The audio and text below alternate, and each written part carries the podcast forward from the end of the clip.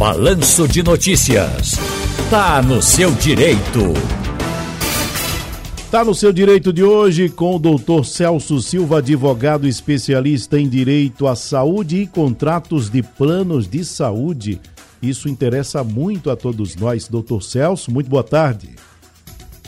Boa tarde, Tony. Uma satisfação estar aqui falando sobre esse assunto, né? Afinal de contas, são quase 50 milhões de usuários de plano de saúde no Brasil e muitos deles não têm é, a noção dos seus direitos, né? Então é muito importante estar falando sobre esse tema aqui com vocês. Pois é, os planos de saúde individuais, eles podem ter um teto de reajuste nos preços, que é de 10%. O cálculo foi feito por analistas do CIT, levando em consideração a, a, levando em conta números da Agência Nacional de Saúde Suplementar nos nove primeiros meses de 2022 e o IPCA de 5,79% no ano passado.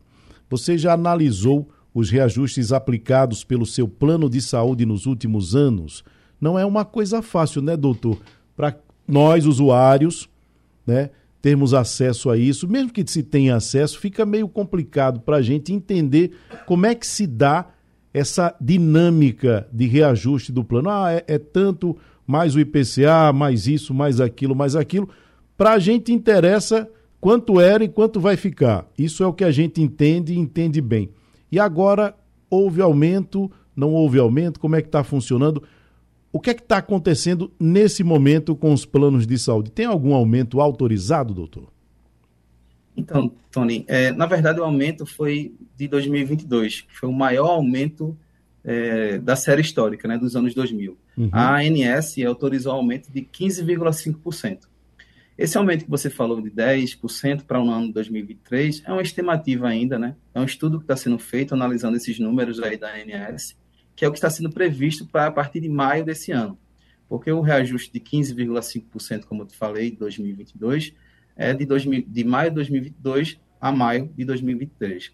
E uma coisa interessante, Tony, como você bem falou, esse, é, a ANS, segundo a, a Lei de Plano de Saúde, ela que determina o índice desse reajuste, porém, somente para os planos individuais e familiares, que são aqueles planos que são feitos no CPF do usuário.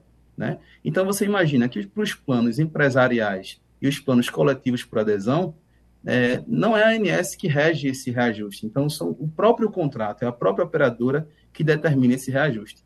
Então, se você acha que 15,5% é um, é um reajuste alto, imagina quem não tem um plano individual como está sendo esse reajuste aí.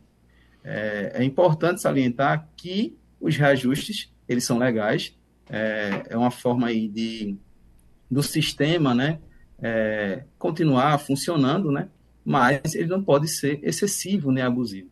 Né? E aí é que tá. Os planos empresariais e coletivos para adesão, que são aqueles planos que são no CNPJ, os coletivos que são geralmente os planos que são feitos através de, de, um conselho de classe, um sindicato, né? ou até mesmo a empresa que faz aquele plano aí para os seus funcionários. Eles não são regidos pela ANS.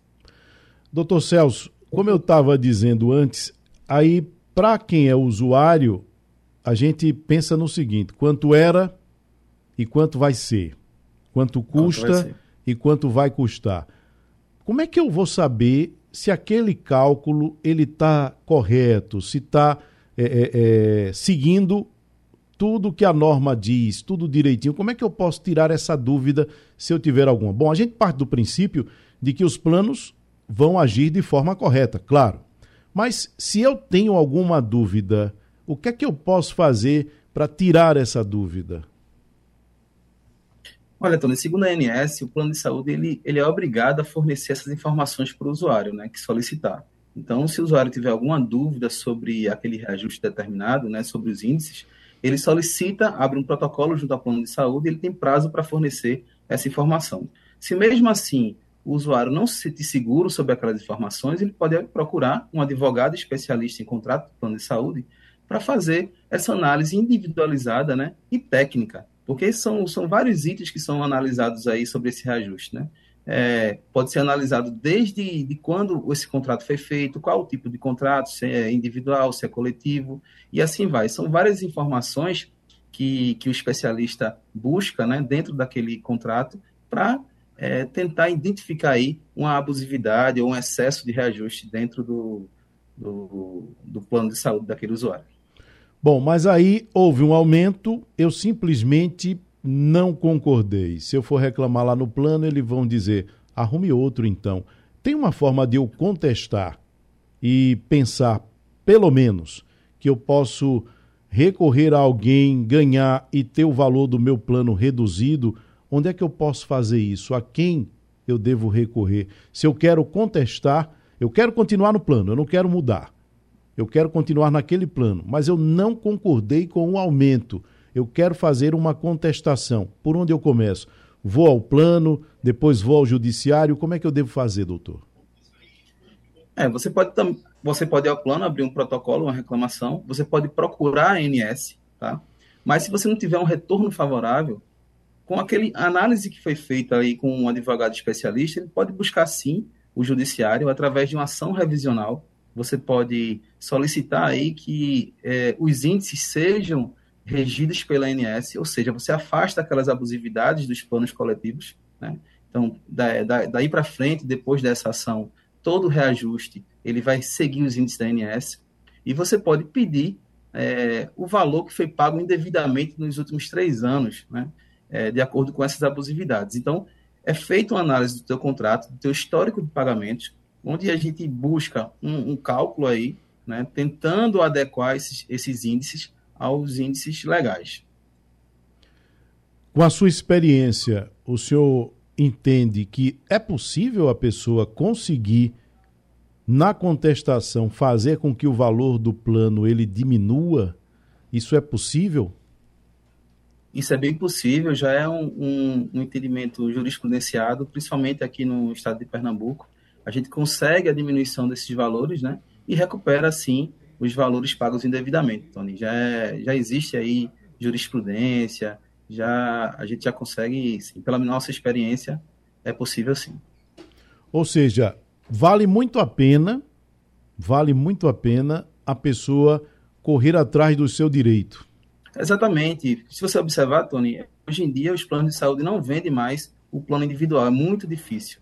Né? E as pessoas que estão dentro de um plano individual são forçadas muitas vezes é, pelo reajuste e tal a, a, buscar um plano empresarial, que no início ele começa realmente com a mensalidade menor. Porém, como ele não é regido pela ANS, o reajuste, é, com o tempo esse, esse plano aí vai, vai aumentar de valor de tal forma que chega a ser dobrar e triplicar. A gente tem casos aqui no escritório de, de, de, usuários que triplicaram o plano de saúde em poucos anos, em menos de cinco anos. Entendeu? Então, é, o que a gente aconselha né, ao usuário, a, antes mesmo de buscar trocar de plano de saúde para um plano empresarial, por exemplo, buscar essa análise, né, essa análise técnica, buscar um, um advogado especialista de sua confiança, obviamente, para que ele faça essa, essa busca aí, essa abusividade dentro do contrato, que ele mantenha o plano de saúde da forma que ele está acostumado, com a rede credenciada que ele contratou. Porque muitas vezes você está lá no plano, não, não suporta mais o pagamento dele e acaba indo para um plano de saúde com uma categoria inferior, né, por, por não conseguir mais pagar. E aí, através dessa ação revisional, né, é, a gente garante que o usuário continue com o plano de saúde da forma que ele está acostumado, pagando a mensalidade menor.